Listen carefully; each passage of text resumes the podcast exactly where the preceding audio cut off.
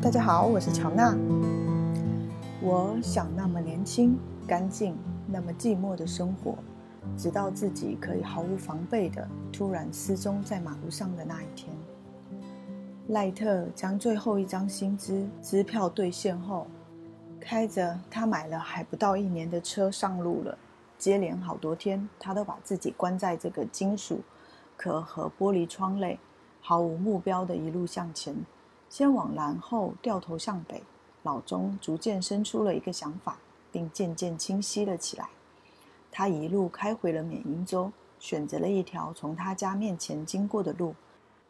他透过车窗瞥了自己的家最后一眼，然后一路往北，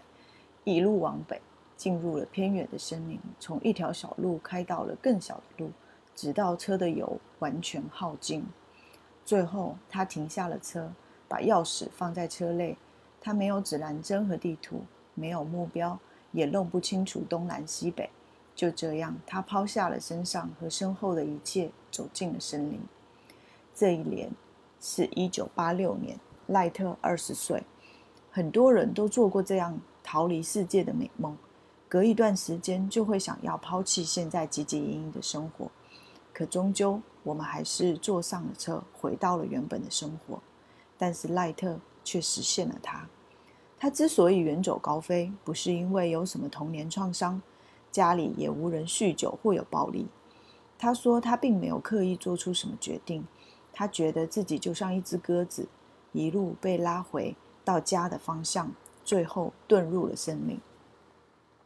今天我自己来跟大家分享的这本书叫做《森林里的陌生人》。他的主人公赖特在一九八六年开始在缅因州一个林子里独居生活，自此没有再开过车，也没有再花过一毛钱。而且在他独自生活在森林里的二十七年来，他从来没有看过医生，也没有吃过药，几乎没有跟任何人有任何的接触。他也从来没有使用过手机，也不知道网络到底是什么。甚至他不知道自己的父母是否还活在世上。赖特在缅因州这片森林里住了二十七年，他的营地就像真实版的《桃花源记》，那里有一个巨大的岩石，看似是一块，其实从某一个角度看过去却是微微分开的两块岩石。在这两块岩石之间的缝隙刚好可以挤过一个人，就像一个秘密的入口。穿过这个入口，一块恍如梦境的空地就映入了眼前。他把帐篷摆成了东西向，这是求生训练所做的选择。他没有选在山坡顶或者是山谷扎营，而是在两地的中间，这是《孙子兵法》的策略。他把看过的杂志捆成一捆一捆的，当作铺地板的材料，打造出一个非常平坦、排水也非常顺畅的平台，然后在上面铺了地毯，当作起居室的地板。它还有厨房、洗衣服、晒衣服的地方，还有厕所、发呆的地方，甚至它还专门设置了垃圾掩埋场。它还有设计一整套的装置来收集和过滤雨水。整个营地随时都非常的干净，连除草、铲雪一样都不少。赖特选择落地在这一种度假的营地非常多的北湖边，从他隐居的地点到最近的度假小屋，走路其实只需要三分钟，与文明的世界就近在咫尺。所有现代社会的诱惑，比如说洗个热水澡、温暖的炉火和所有的物质享受，其实都离他只有几步之遥，但他却与这一切都保持着绝对的距离。他从未与人交谈，即使在零下二十几度的冬日也拒绝生火，因为他知道生火发出的烟其实会让他被发现。此起彼落的鸟叫声迎接着早晨，我拉开帐篷的拉链，雾气笼罩着树顶，蜘蛛网在露水下闪闪发亮，犹如孩子玩的拉花绳，树叶翩翩落地，秋天的脚步近了，空气中飘散着树叶的味道。年岁对我来说没有任何意义，我用季节的变化和月亮的圆缺来测量时间，月亮是分针，季节是时针。这种独居在森林里的生活对我们来说是无比浪漫的，就像梭罗的《瓦尔登湖》，它摆脱了社会规范的束缚，坐拥一片丛林，变成了森林之王，独自在林中迷失了方向，好像美梦成真，也好像走进了一场噩梦。这是赖特在他的这本书里面写出的句子，非常的优美，而且他对生命、对时间、对隐居生活的感悟都非常的让人心动。他居住的那一片营地的夏天是难得出现又早早离开的贵客，一年里有超过八个月的时间其实都无法耕种，单靠森林里的果树、打猎和钓鱼其实是很难存活的。冬天这里有零下二十几度，除了酷寒一无所有。如果一个真实的故事一定会有缺憾的话，那就是赖特在这个故事里他的缺憾就是在他二十七年的生活在这个森林里的时间里，他靠偷窃维持着生存，而这也是他最后被发现的原因，因为他被捕了。有几户人家最先不见的手电筒、床垫，有的是瓦斯桶、床头柜上的书，或是冷冻库的牛排，有的丢了一个铸铁煎锅、水果刀、咖啡壶，还有大量的电池。虽然他有他的坚持，他从不拿他不需要的贵重物品，只拿维持生存最基本的生活所需，但是他二十七年间犯下了超过一千起盗窃案，这让附近的居民人心惶惶，甚至被吓破了胆，成为无法破解的离奇窃案。当地发起过十几次对他的追捕行动，即使是对这片森林无比熟悉的警察都完全没有发现他的踪迹，甚至有的警察觉得他是一个盗窃大师，只是在炫技，每次撬开锁却只偷一点最普通的东西，好像在玩一些什么古怪的把戏。他消失了超过差不多四分之一个世纪吧，他坚持的认为要不就隐身，要不就现身，没有中间地带。他希望自己是无条件的一世独立，放逐到他一个自己创造出来的孤岛，一个跟文明毫无接触的部落。二十七年间他没有接触任何人，也没有与人做任何的交谈，直到被捕后才开口说话。他的家人拒绝接受他的消失，他的父亲在他失踪后十五年去世，赖特仍然在遗嘱之列。到底什么样的人才是真正的隐士呢？很多文化都将隐士视为智慧的源泉，人生奥秘的探索者，全身都散发着慈悲还有智慧的光芒。但是在美国，大部分的隐士几乎都是自然文学家，像女作家奥斯汀与丈夫她住在欧文斯河谷，她后来离婚后自己独居，她把她与土地还有沙漠接壤的生活写成了《小雨的土地》一书，认为现代人应该放弃以人为中心的观念，然后以平等的身份去接近自然，经历自然和融于自然。一九七一年的女作家迪拉德隐居在弗吉尼亚州蓝山的丁克溪畔，她在那里度过了四季，将所有的观察写入了著名的《丁克溪朝圣者》。最有名的是巴勒斯的山间食物。一八七三年的时候，她在哈德逊河的西岸购置了一个九英亩的果园农场，亲自在那里修建了一栋石屋，称之为河畔小屋。两年后，他在距离两距离这个地方两英尺的山上盖了一间所谓的山间石屋。他一生中最后四十八年几乎都在这种贴近自然的乡间度过。他既是作家也是农夫，写了很多书，比如说像《新鲜的土地》、《日光》、《夜与漫》、《自然之道》等等。当时的总统罗斯福、发明家爱迪生，然后汽车大王福特、诗人惠特曼，其实都到他这一间非常有名的山间石屋来做客过。至于梭罗，他的《瓦尔登湖》其实也让他跻身了这样非常有名的隐士之列。但这些所有的人在赖特的眼里都不是他心里的隐士的范本。梭罗说，失去世界之后，我们才开始找到自己。赖特说，梭罗就是个半吊子，对自然并没有很深刻的洞见。在赖特的眼里，写出一本书，把自己的想法包装成一个商品，并不是真正的隐士会做的事。宴客或者到镇上跟人交际也不是，这些所有的行为都指向外界，指向社会。就某个方面来说，这些人其实真的就是像所有的人在大声喊说，我在这里啊，我想要成为隐士。在很多年前我看《空谷幽兰》这本书的时候，作者比尔波特到中国来寻找隐士文化的传统和历史踪迹的时候，探访了散居在各地的隐修者。他在书中的开篇这样写道，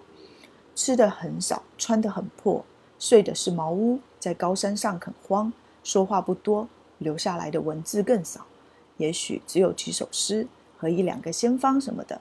他们与时代脱节，却并不与季节脱节。他们弃平原之尘埃，而去高山之烟霞。他们历史悠久，而又默默无闻。他们孕育了精神生活之根，是这个世界上最古老的社会中最受尊敬的人。赖特更接近这样的像中国隐士的形象，他不喜欢名声，认为被认识、被知道并不是什么好的事情。他们拒绝做官，也拒绝被人们吹捧。但是赖特他甚至拒绝承认自己是一个隐士。在林中生活时，赖特会非常仔细地修剪胡须和头发，外表一点也不符合那种不修边幅的典型的隐士的形象。直到被捕关进牢里，不再过着所谓隐士的生活，他才看起来像个真正的隐士。就是他会留长胡子，然后穿着邋里邋遢，这好像是他对世界开的一个玩笑。大部分人都期待着他充满着隐士的智慧，在他隐居的地方滔滔地说出类似好像人生格言这样子的很有智慧的话。他说，被贴上隐士的标签唯一的好处，就是可以让大家容忍他举止怪异。几乎所有的隐士故事其实都充满了智慧和睿智。赖特的林中生活跟其他隐士一样是无比美妙的，但不同的是，他丝毫不隐藏他生活在其中所需要所需要面对的所有的生活的真实。自然是残酷的，弱者难以生存，强者也一样。生命是一场持续不断的无情搏斗，没有谁是赢家。在大部分家喻户晓的隐士，其实都跟外界保持着某种联系，还是需要外界的帮助。他们经常都选在高山、沙漠，还有嗯一些很艰苦的林地隐居。这些地方几乎都无法靠自己生产食物，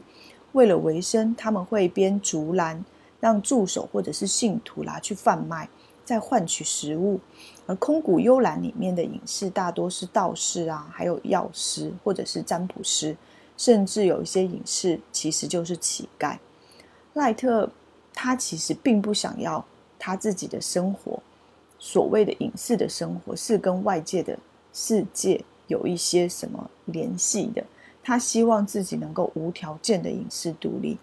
一个完全跟文明没有接触的地方。他说，孤独让他失去了自我的认同，因为周围没有观众，没有表演的对象，也就没有必要定义自己。我变成了一个没有坐标的人。我们眼里的隐士其实都感觉好像是去寻找自我的，但是赖特在他森林里面所经历的却是失去自我，这是一个非常特别的感受。人对外界永远戴着一副面具，一个对世界展示的自我，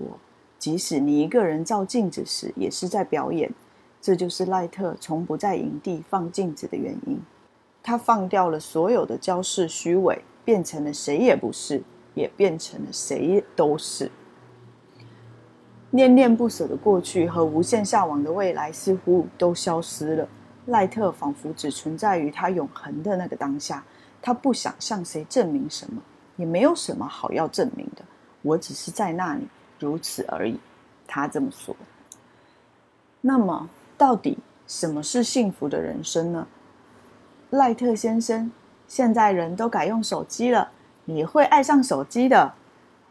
他当他被捕后，他身边的所有人都想用这种方法吸引他重返社会，大家都会说你会爱上这个，会爱上那个。可是他对那些东西完全没有渴望。短信是什么？不就是把电话当作电报机在使用吗？在他的眼里，我们的时代再走一条回头路。他在狱中慢慢地了解了现代世界的变化，他相当的确定他很难融入这样的社会，一切都快速无比，一刻不停歇，声音很多，颜色太多，缺乏美感，粗糙，空洞，琐碎，无谓的理想和目标。他不懂为什么观察树木就是好逸恶劳，砍伐树木才是积极进取，为什么一般人可以把青春年华都耗费在一个小小的隔间里，整天面对着电脑以换取金钱，却要干扰在森林里搭起帐篷悠闲度日的人。拿与努力不成比例的薪水，在双十一疯狂地抢购一堆完全用不上的物品，买高额的学区房，为一个永远都没有时间享受的人生奋斗。的确，这个世界真的让人困惑，好像充满了意义，但是想一想，好像又毫无意义。但是回归自然，裸辞去某某地方，就真的是解药吗？会不会抛弃了曾经汲汲营营的生活，然后又掉入了另外一种追逐的困境之中呢？像在第一次我看电影《荒野生存》的时候，给我最大的震撼，其实并不是他义无反顾地烧掉他的毕业证书和钱，而是当他想要回头的时候，他发现他已经被他曾经所向往的自然困住了，再也无处可逃的那种绝望。他留下了快乐还是要分享才有意义的临终遗言。也许应该说，没有一种生活是浪漫的吧。即使我们在大城市的生活里困境重重，但也许也应该停止对乡间生活的浪漫想象。就像画画和做设计的人从来不会说自己的生活是浪漫的，因为浪漫是用来形容某一种感觉，而不是来描述一件具体的事情。从这个角度上来说，所谓幸福生活跟做什么在哪里看起来并没有太大的关系。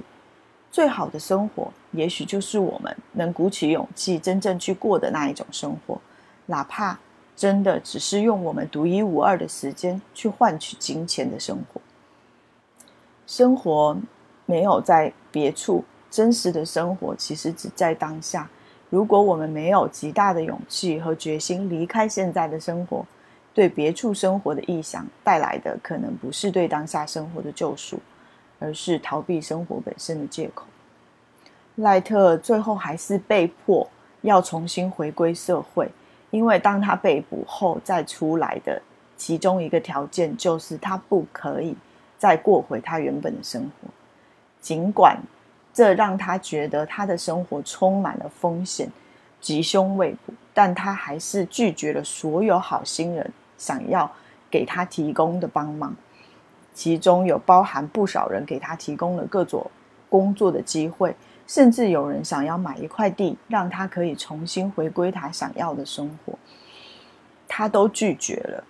他知道他自己再也无法遁入那一种荒野，不然他会再做七年牢，因此他希望他能隐于人世间。他在冬日将近的时候被捕，他出狱的时候，另一个冬天才正要开始。对于他来说，这一年是没有夏天的一年。他说，这是他的双重寒冬。这本书其实是一本不太一样的写关于隐士的书，可能是因为他的故事本身就非常的与众不同。虽然他在豆瓣上的评分不高，但是书里除了对与世隔绝的生活做了非常优美生动的描述之外，其实也探讨了为什么离开城市然后和重返社会所要面临的各种挑战，也深刻地思考了何谓现代社会，什么是孤独，什么是群体，以及对人生意义的追寻，这些内容都是让我觉得这本书带给我非常大的价值，所以分享给大家。